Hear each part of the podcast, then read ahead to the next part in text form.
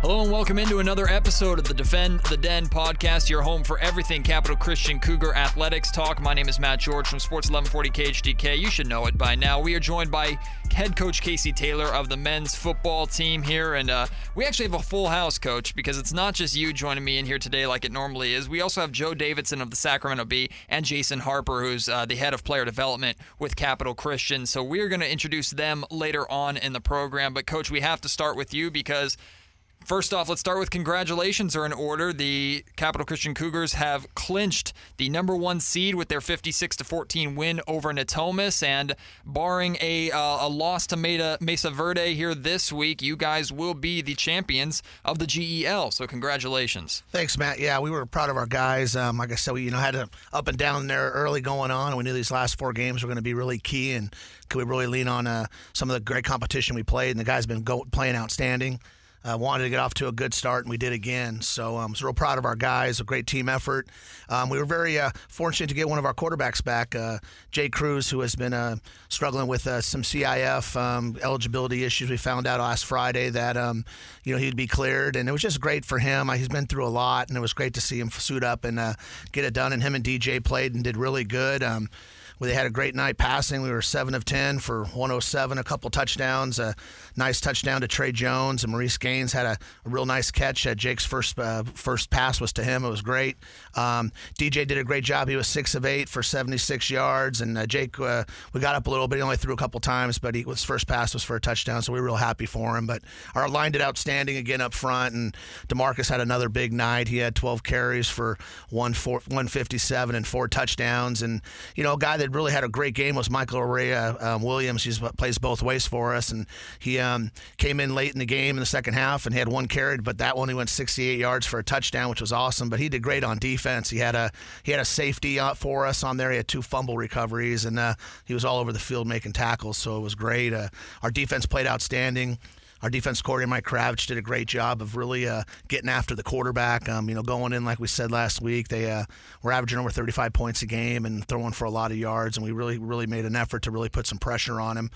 Will Buck, one of our great linemen, two-way guys, great captain, team leader, had 5 sacks to really set the tone up front. And Khalil Foyer, one of our safeties, had a pick for 90 at the 1-yard line and returned it 99 yards for a touchdown. So it was a big play. But I was just real happy with the effort. We've just been getting healthier, getting more confident the last 3 weeks, and we're real excited where we're at. We have a big game Friday at home, senior night, with that. And, our last home game of the regular season win, we can win the GEL outright. But, just really starting by winning on Friday, we'll have a home game for the first round of the playoffs. And that's, like I've been saying all years, what it's about. The new season will start that following week. And we're excited to be home that first round. And we just want to continue to have a great week of practice this week, compete, start just doing little things in the classroom and, in the community, and doing what we've been doing on the field and getting better. And hopefully have a healthy week this week where nobody gets hurt. We kind of fine-tune a few things and get ready to go and try to make a run here in the playoffs, here in this Division V playoffs, and we're real excited. Also, Friday with Mesa Verde, we're going to have that open house we talked about last week, which is going to be awesome, so we hope to have a big turnout for that.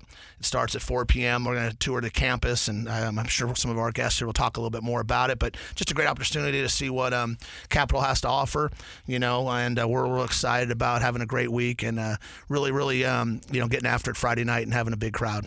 Coach, we talked a lot about this Natomas matchup last week and the implications and what's to play for and what's at stake heading into this game. Obviously, we know you knew about it and the coaching staff knew about it, but of course the players knew about it as well. So after they stepped off the field, knowing that they had clinched that number one seed, what was the feel with them amongst the players in that locker room? Well, we were real excited. Real excited. That was our goal. One of our first goals on our list was to win the GEL, and I think our guys have really been looking at that over the last few weeks. And we knew we were playing a tough team in Natomas, and I think we really knew we had to answer the bell, and we talked about them scoring a lot of points and didn't want to find ourselves behind or be catching up. So, one of our focuses was really getting off to a great start, and we did. We had a great first half, and, we're excited, but we also have a lot of work to do. I told the guys we're real proud of the effort, real proud of where we're going, what we're doing. We're getting healthy at the right time, getting some guys back like in Jake, and, we have a great JV team that has a chance to be 8-2 next week, and they've been doing outstanding. We have a few of those guys going to come up for the playoffs also, So we're excited where we're at, and we feel we're clicking right at the right time, and we've been working on that. So I think they're starting to see that. But I think more importantly, just over the last 4 weeks, I think we're getting better weekly doing the little things, and we still have a lot of improving to do, don't get me wrong. And we're hoping this will be our best week of practice and our best week of preparation, and we can, get off to a good start against a good Mesa Verde football team. And Coach, you mentioned the fears of potential injury as you approach playoffs. Now you look onto playoffs, and we're going to talk a lot about the playoff system and the seeding system with Joe Davidson here when we come up with him in just a little bit.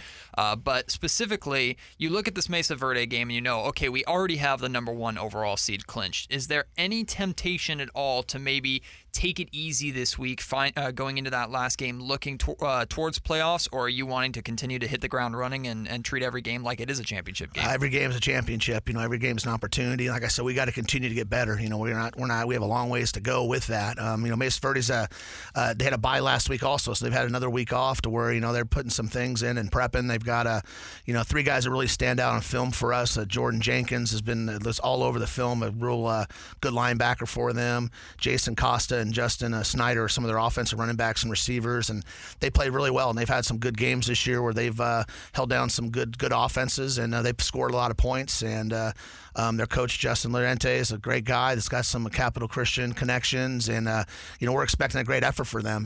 For them to beat us would make their season, and we will not overlook them. And that's gonna be a test for this team. Like I said, we've been trying to mature all year and do those things. And I think we've gotten better over the last few weeks, but we've had a lot of hiccups down the road, and this will be a great opportunity for them to not get caught up. We talked about it for the homecoming game with a lot of great things going on campus that can cause distractions. Our guys did a great job, so I'm hoping through, all of our adversity we face this year, our guys are going to be focused and going to celebrate our seniors who have done a good job. But, once we take the field, we really want to get off to a great start and, really get out and show that why we're the GEL champs and, really get some momentum and really carry on into the first week of the playoffs where it counts, where if you win and go home. We're going to take the break. When we come back, Joe Davidson of the Sacramento Bee, really the Sacramento high school football guru, joining us coming up here next. Don't go anywhere.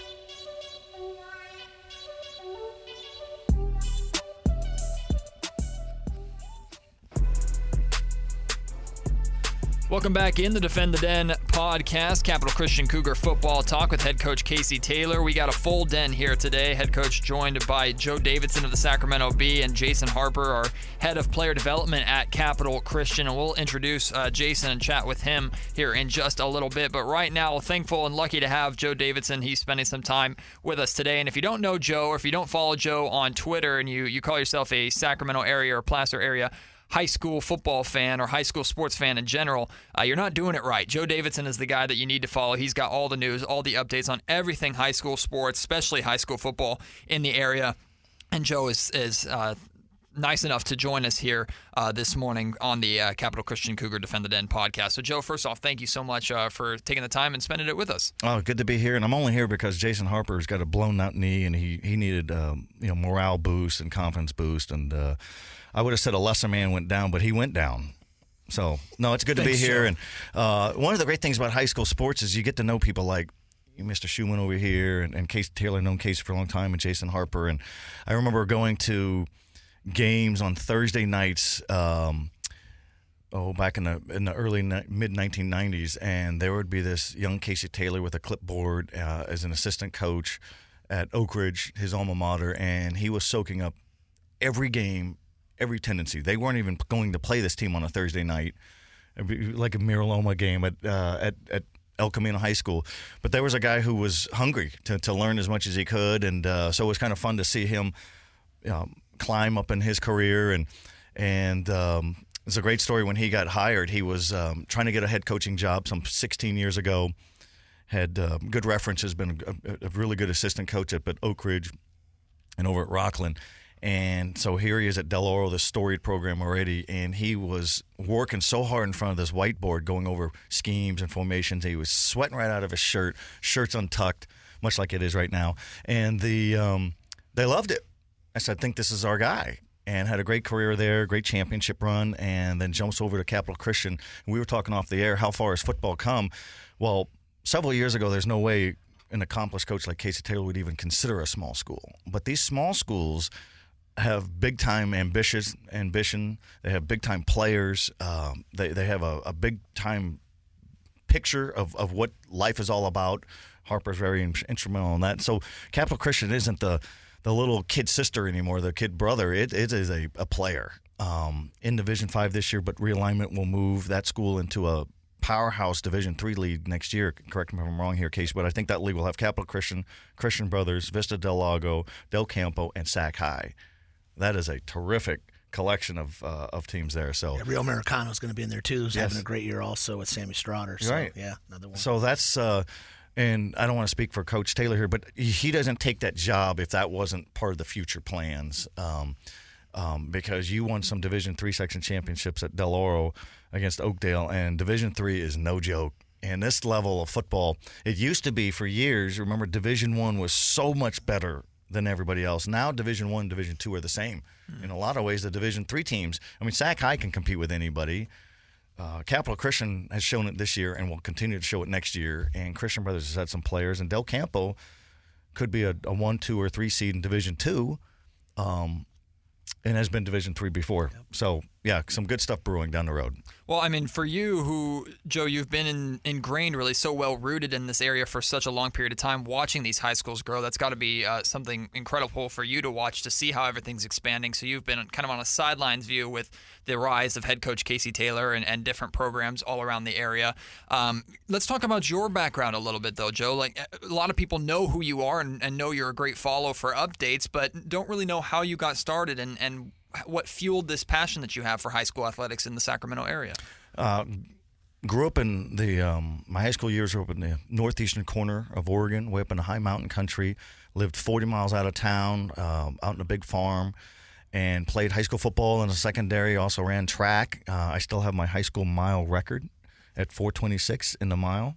Back in the day, I couldn't run quite like Jason Harper, and I would hug a trash can after every race, so that I couldn't handle that. But and so during the winter, my junior and senior year, I wasn't playing any sports, and we have a once a week newspaper in Wallowa County up there in Oregon. It's called the Wallowa County Chieftain. So I went in there to go talk to the publisher, this guy named Rick Swart, and he's an older fellow, and I. Nervous and I'm sweating. I looked like Casey Taylor. I had my shirt untucked and sweating and didn't have a whiteboard. And I said, hey, I would like to submit articles on some basketball teams. I know sports. And he lit up a cigar and he made me sweat. And he goes, okay, we'll give you a shot. I'm not going to pay you. Oh, I don't want to get paid. And, which was a lie. Of course I wanted to get paid, but get paid by pizza. And that's what got me hooked on it. And my dad lived in Davis. My parents were divorced. And so I moved down there and went to school, Casumas River, and then later Sac State, and got started at the Davis Enterprise when I was a freshman in college in 1984. And just same thing, just barnstormed in there. I could do things for you. I could cover these things. And then started at the Sacramento Bee in 1988 and have not left. And we've seen technology has changed. The whole scope of high school football has changed. And it was really good then. Casey played in it back in the 80s, but it's better now than it's ever been. And I think the state championships have helped elevate all of that. Joe, be careful because you're in the den. You're surrounded by a bunch of Cougars, but your honest thoughts and just on the Capital Christian football team this year and their program as a whole and where they're going. We did a story earlier this year on that, and I was joking with Casey Taylor and Jason Harper, and I said, I've never been to a Capital Christian game. I mean, I have been, but I haven't been for a regular season big showdown game, and saw them play Grant, and Capital Christian held with Grant, muscle for muscle, play for play, would not get bullied, did not get intimidated, had the athletes to match, thin at quarterback. Casey's unique. He likes to play 7 to 10 quarterbacks a year or something, at least this year with injuries. But that just showed me right there. So this team can do some things, and And I think Casey found out, nobody feels sorry for programs that have injuries.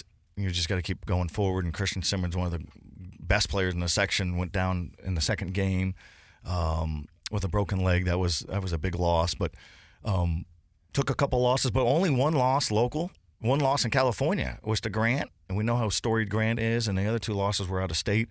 I think that will show well when the section playoff seedings come out on Saturday, and I would think that Capital Christian should be the favorite.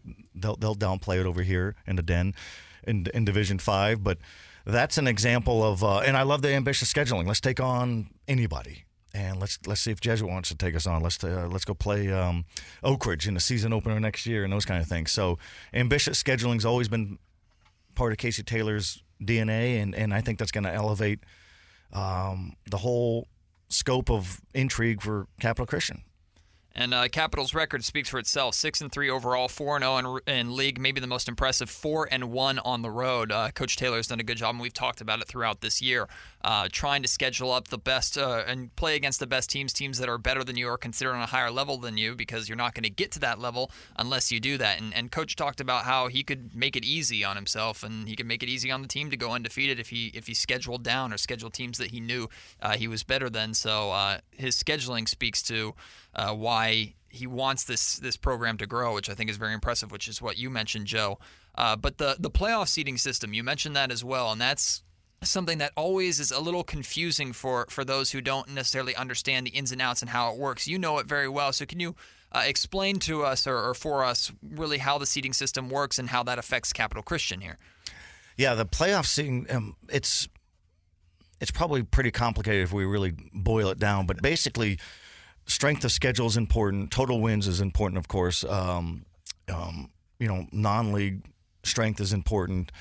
Casey found that out 2 years ago. His team went 4-6 at Del Oro, played a brutal Sierra Foothill League schedule, played a brutal non-league schedule, and the section understood that this is a unique 4-6, seeded him 4 or 5. Yeah, 5. And I think even Casey and Del Oro was a little surprised, but understood, and then ran the table and won the state championship, knocking teams off the whole way. You had to do a lot of it on the road once NorCal hit, but that's an example of strength of schedule. And so I think Casey's Capital Christian team will probably get a pretty good high seed in Division 5, and there'll be some emphasis on Capital Christian's overall body of work, playing Grant, playing two teams out of state, as compared to other teams in Division 5 that don't play anybody outside their own immediate area.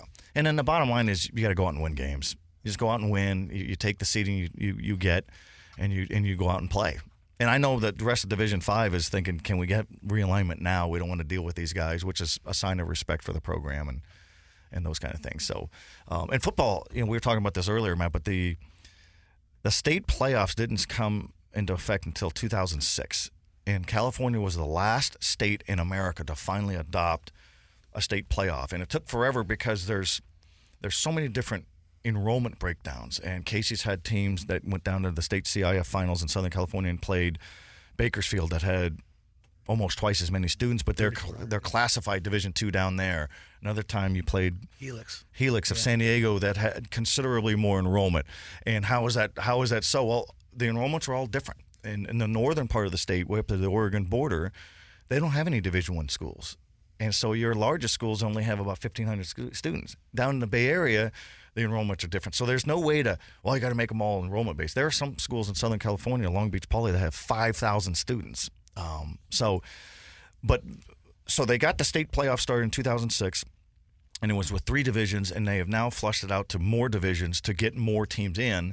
And there was a stretch there where if you won a section championship, you could be 13 or 14-0 and you don't advance because it was done in backdoor meetings.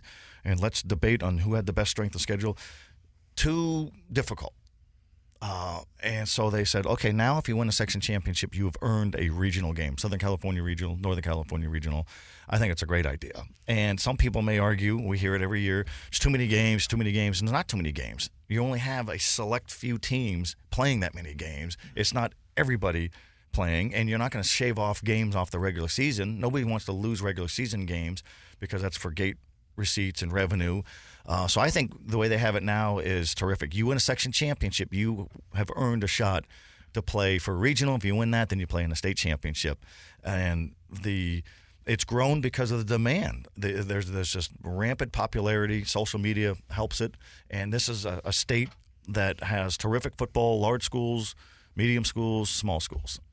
Joe, let me put you on the spot here really quick. Are there teams or do you have any picks for your D1, D2, and D3 champions or teams that you like heading into all those divisions? Well, we have a great showdown. Sacramento Bee #1, Folsom playing at #2, Oak Ridge. The winner there will be the #1 seed in Division 1, and then the loser should be the 3rd seed, and then the 2nd seed will probably be St. Mary's, which is the defending champion. Let's say, for the sake of argument, if Folsom wins, whoever wins Friday between Folsom and Oak Ridge will be our section Division 1 champion, I think. So I think that's going to be a great game on Friday. Sheldon and Jesuit are also teams to look for in Division 1. Division 2 is really going to be good. Del Campo, Inderkum, Sac High, Central Catholic are all loaded. Granite Bay, Rocklin. Division 3, Vista Del Lago. Oakdale's probably the favorite, and then Christian Brothers. Division 4 is probably Placer as we speak right now. And Division 5, I'm going to go with Capital Christian, even though Mesa Verde will beat them on Friday. Yeah, I'm right. Just kidding. But no, they these are all... You know, we entered the season. How good is this season?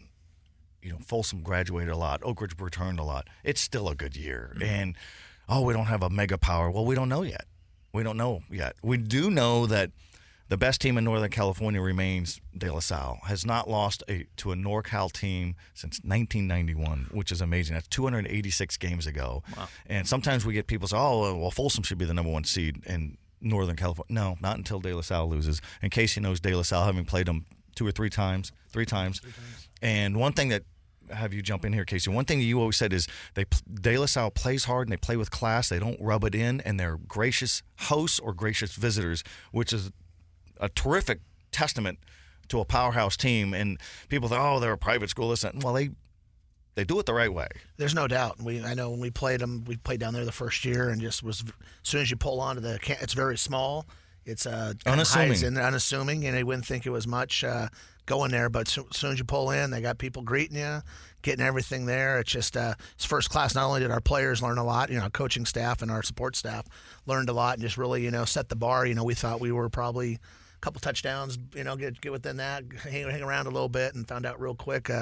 We got off to a 3-0 start and probably should have hopped on the bus and got out of there, because 41 points later we were walking back, kind of like a Yankee Doodle coming off the battlefield, But, they're just very impressed with all what they're about, and first class, and there's, there's a reason why they've had so much success that they had. When you schedule ambitiously, and like you went to out of state twice and got handled once on the road, that could happen.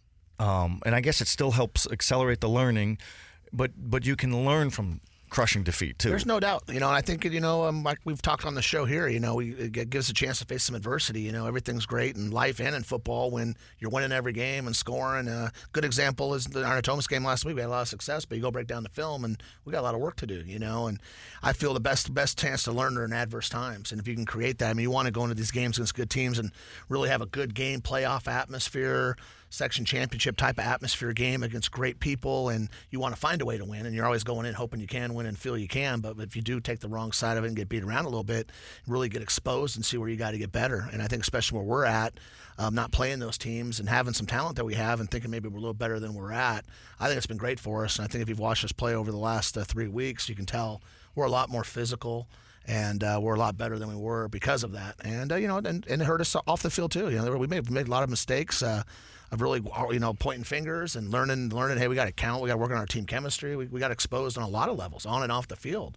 And I think it's really been an opportunity for us. We got to get back together and work on a lot of aspects of our program and, staff and players to get to where we want to go. And I think if we would have played who we thought we could beat and be 10-0 and thinking we're a little better than we are, I don't think we'd find out. Let's face it, in a couple weeks. These kids, they're prideful kids.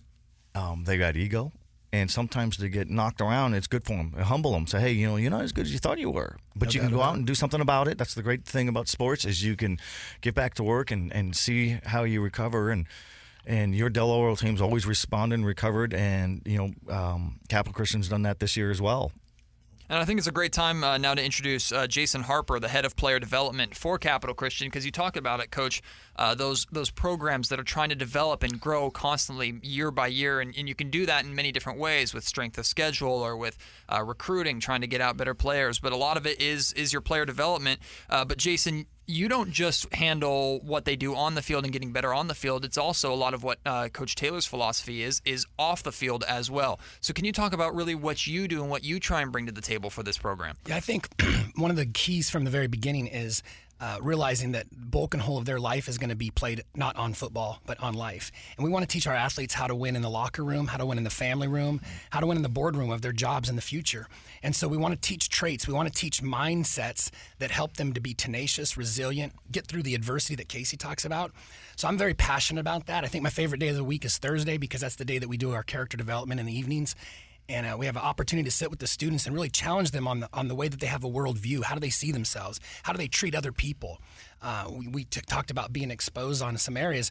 We welcome that because when that happens, it shows how you can get better. It shows where you need to kind of critique your messaging and make sure that the narrative is fitting them where they're at. I love meeting with guys one-on-one. I love meeting with their families. I love tracking their grades with Shereen Groover, who does all of our academic tracking.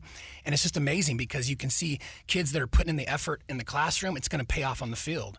And, so whether it be that Thursday talk or whether it be grinding them in an early morning workout, I like to say that if it's not about X's and O's, that's what I want to be involved with. I don't know football.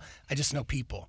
And I love the kids. I love them desperately. And I see when they're working hard, they're getting better and they're becoming better men. One of the things we talked about is chemistry. We have a chemistry that we're trying to build because the team has formed, but we're still in that storming phase. Casey's implementing new offenses and new defenses, and it's a new coaching staff, and everything's new to these kids. To many of them, are new to the school. And so to see all of that and pull it together and go, okay, well, how is our roadmap going to take them to the next level? That's what I think makes the difference.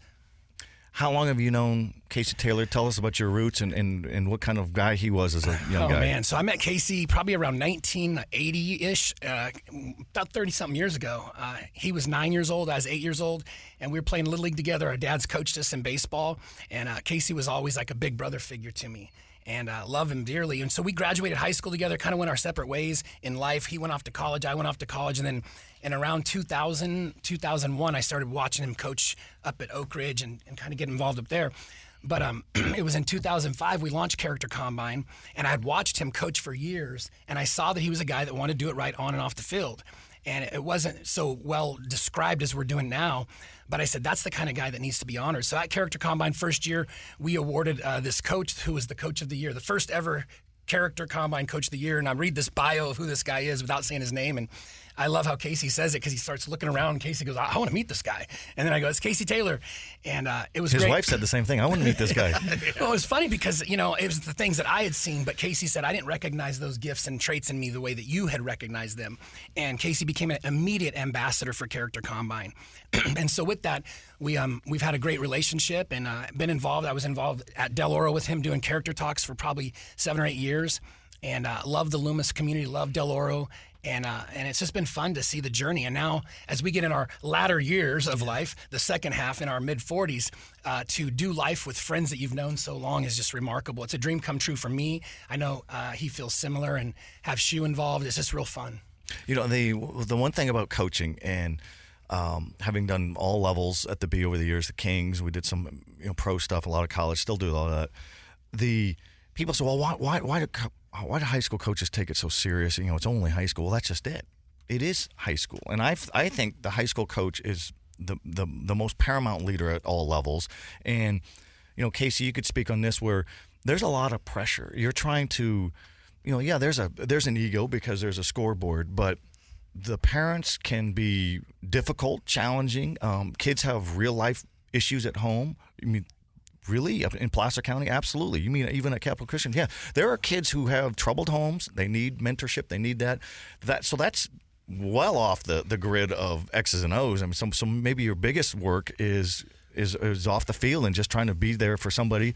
And you could probably speak about that from your childhood where to have male figures of positive influence are paramount. They're going to really be shaping your life. No doubt about it. And I'm just going to go there. I think with my dad not being around, he was there early when Jason and I first met doing Little League and when I was 12, 13, kind of went a little sideways. And it was guys like at Oak Ridge, Mike Thomas and Gary Hunter, Jim Urich that were my father figure guys that really got me through it, and then to have football as a vehicle. Nobody in my family went to college, but football got me to college. And next thing you know, you're done doing college, and there's a guy like Mark Watson that's coaching at that Oak Ridge, it brings me in to be a coach. And now I'm coaching. And then, okay, I guess I got to teach. So now I still get my teaching credential and then get into coaching. And it was all those guys, you know. And I think that's what really got me going with Jason and Character Combine was hearing some stats that, you know, 68% of our boys don't have positive male role models. And it really changed my trajectory of why am I coaching, you know. And it kind of scared me because I didn't realize the influence that we have, you know, on it. So I think that's when I've really taken, you know, using football as that vehicle to teach life lessons. That's really what it's about. And I think what's really helped me through, you know, the last 10 years is when I've ever faced adversity through days at Del Oro starting off bad or, you know, this season kind of going, I always go back to that and say, why am I doing this? So sometimes when I feel I'm human, I want to point fingers and talk about all my problems and this is why it isn't going this way or that. I just always bring it back in and go, hey, why am I here? I'm here to be that positive male role model some of these kids won't have, you know. And this weekend was a great weekend for me. I was able to see some of my ex-players play some college games. And the great part with my dialogue with them was not necessarily about the X and O's. It was, hey, I miss you, Coach. I love you, Coach. And I think it's pretty powerful when you have ex-players that can tell you you love them. I just feel like we're in a world today where people don't tell people they love them enough, you know. And football's, you know, a macho thing, but you could love them just as much. There's no doubt. It's the ultimate brotherhood, everybody together. And, you know, Jason, you talk about character and combine. Character and with the Character Combine, you know, we know there's a scoreboard, but it's how they handle victory and defeat, and especially in the playoffs, somebody's going to win, somebody's going to lose, but that's something that these kids have to learn. And then a lot of these kids become parents or coaches, or they become part of society where it's a competitive world. It's competitive just to get into college. It's competitive to get through college, to get jobs, real life. Totally. And I think when you look at it, it is a vehicle to teach life lessons. But at the end of the day, I want to ask athletes that I work with 3 questions when it's all said and done.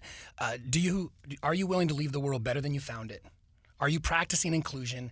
And are you giving yourself to a cause that's bigger than you? Those 3 things woven into the tapestry of sports and competition changes everything, because I personally believe my number one goal is to teach athletes how to have higher levels of empathy, because I think empathy is the key kryptonite to the world's evils. Because if everybody could just see the world through someone else's eyes, everything gets better. And so we're challenging athletes, hey, give yourself to a cause bigger than you. You know, if there's little bickerings going on, go, hey, what's the empathy? What's it feel like to be in his shoes? And I think that it affects all of us. It has perspective change. You know, we introduced Evening of Dreams a few years ago. Why? Because we want to take these key level athletes and bring them and create a special needs prom where these athletes and these campus leaders would be the host dates of students who otherwise would never get to go to prom. And, you know, we thought, wow, the athletes will be doing us a great favor to be their host dates of these. And when they got there, we realized that we were the ones that were being blessed by the information or by the event. These athletes walked out of that place. I'm talking, you know, the athletes that we're talking about, Jake Browning and, you know, Brandon Monroe from day. I mean, on and on. You go down the list of who's been at a date. They're playing in college athletes all over America. And NFL guys. Yeah, it's just amazing. And so they go back and you ask a lot of them, what's your number one memory of high school football?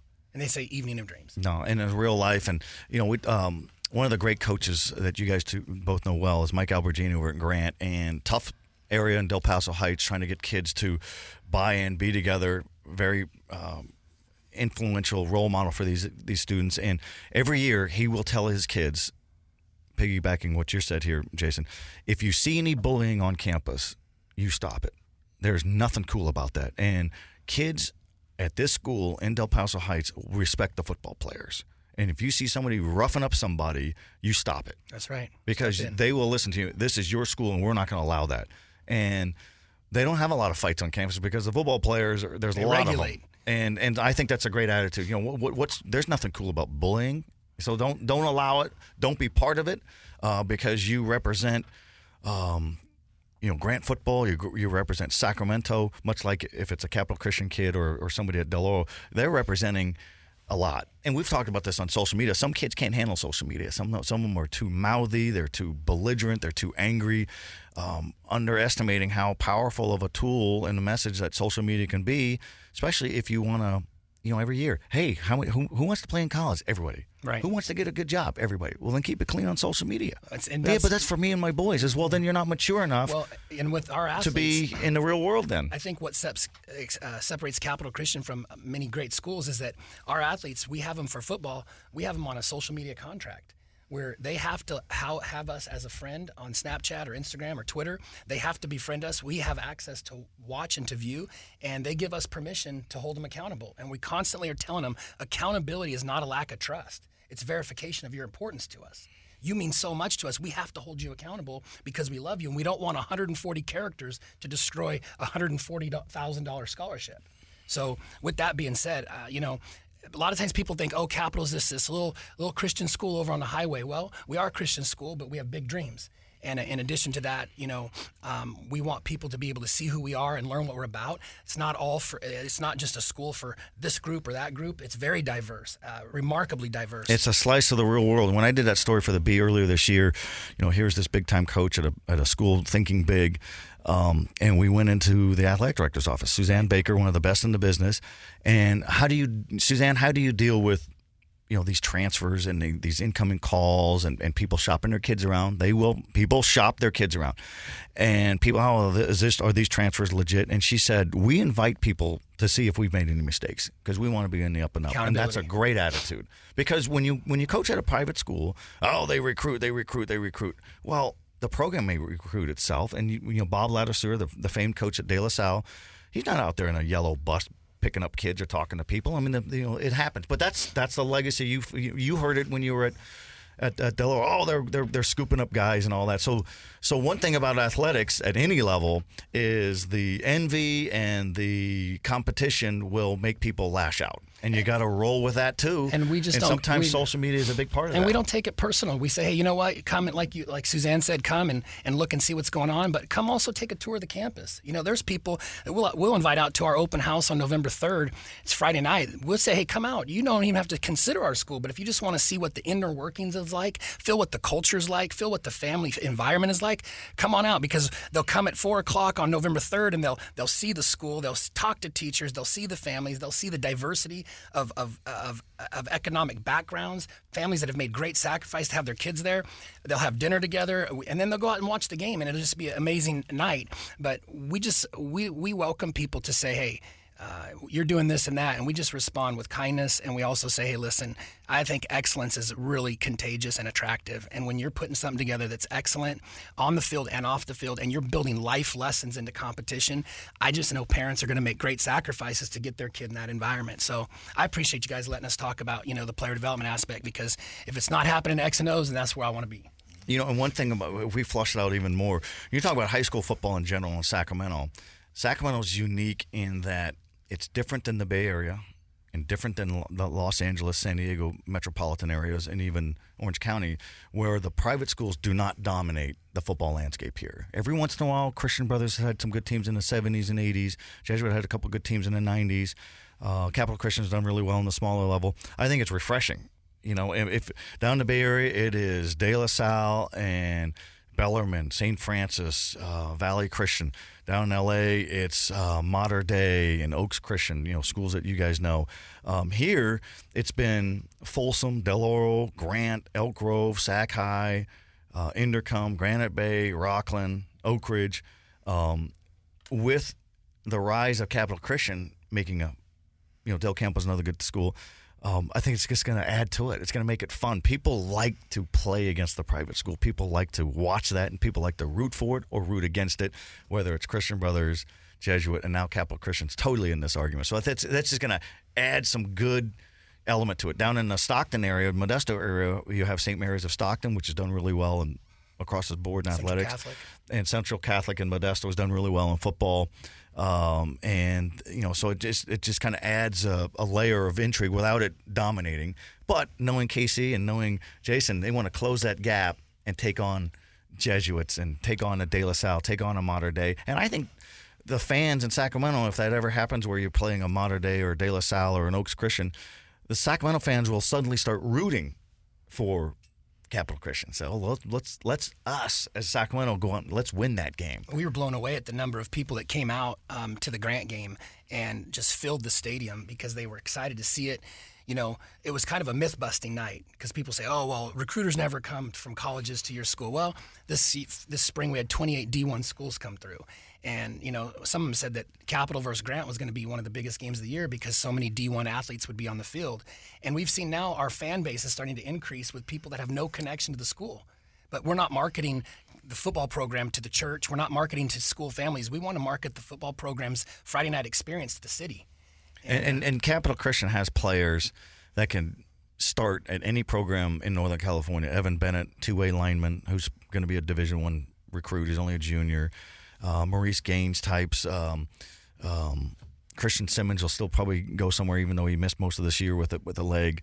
DeMarcus Ross. I mean, players are players. And but you're right; those theories are old. And Casey remembers the days where, oh, Division II, Division III, you know, they're nice guys, but they can't hang with Division I. Well, that's all merged together now. I think next year, our preseason, our non-league, it just makes the area better. It makes it makes this area a hotbed. Next year, our non-league potentially we may have three SFL teams in our schedule. You know? So Oak Ridge, Grant would be a SFL, and then right. We're still in talks with some other schools. Good SFL because we want to play the best to be the best. I'm only a text away, man. Keep me posted. And I think the best way really to wrap everything up, especially for you, Jason, and for you, Coach Taylor, is a lot of people unfortunately want to separate the athlete from the person. And sometimes the athletes fall into that own category to where as soon as the pads or the helmet or the jersey comes on, for some reason my personal life doesn't matter as much, or who I am off the field has zero effect on the X's and O's or how I perform on the field. Both of your philosophies try and bridge that gap. So kind of a two-part question. One, how important is it to bridge that gap? And then number two, how do you bridge that gap with high school athletes that, quite frankly, are going through a lot of development growing up, everything that comes with it? How do you bridge that gap? I would say first and foremost, it's imperative to bridge that gap. If you're not bridging the gap, I think we may be short-sighted in coaching. We've got to bridge the gap because the football will last, you know, a few years, but the character of that athlete will last forever. That's why we hammer so hard on grades. Because we feel that they're student athletes. They're not athlete students, they're student athletes. And so we want to make sure that they're getting their classes done and doing things right. How do you bridge the gap? I think it comes down to absolute detail management and accountability and being in their world. They don't care about what you know until that old cliche, until they know how much you care. Mm-hmm. And as long as you can get in a student's life and pull them in the good, the bad, the ugly times, they're going to respond to your leadership. And we have some really down and dirty, tough conversations that all stem around accountability. And again, it's not a lack of trust. I love you as a student, but it's I'm verifying to you that you matter to me. Therefore, I cannot allow these things to happen without being checked. And they respond. We have amazing students, not perfect, but amazing because their hearts are teachable. Their spirits are humble. And when they do start to get a little cocky, they'll get chin checked real quick, and you know, and that turns out. Anything else? I agree. I would just say it's really back to that relational, building the relationships with them, and let them know you care. I think that's very key, and that's one thing that really amazes me over at Capital since I've been there is every day I'll come home and drive and just learn something else about a kid's, how they were brought up or something happened in their life or some adversity they faced or learning people's stories. And I think you really got to great coaches take that little extra time to make those connections because you got to find out their stories because, there's some kids that, you find out their stories through the season and, the first month and a half, you're wondering why they're struggling and showing up a little bit late or doing some things and you're kind of a little frustrated with them. And then you dig in and really find out what they were about and the adversity they're facing and you're just so happy they're there. And you realize that they need to be there. If they're not with us, I don't know what's going to happen. So I think that it's very important, like we've been saying the whole time is, just really diving in and getting to know these kids. And that's our number one part of our program is making a difference off the field. And what we've found through our experiences, with Character Combine and where I've been before, when we've had kids that have done things right off the field, the football takes care of itself. It really does. It's winning off the field, not on the field.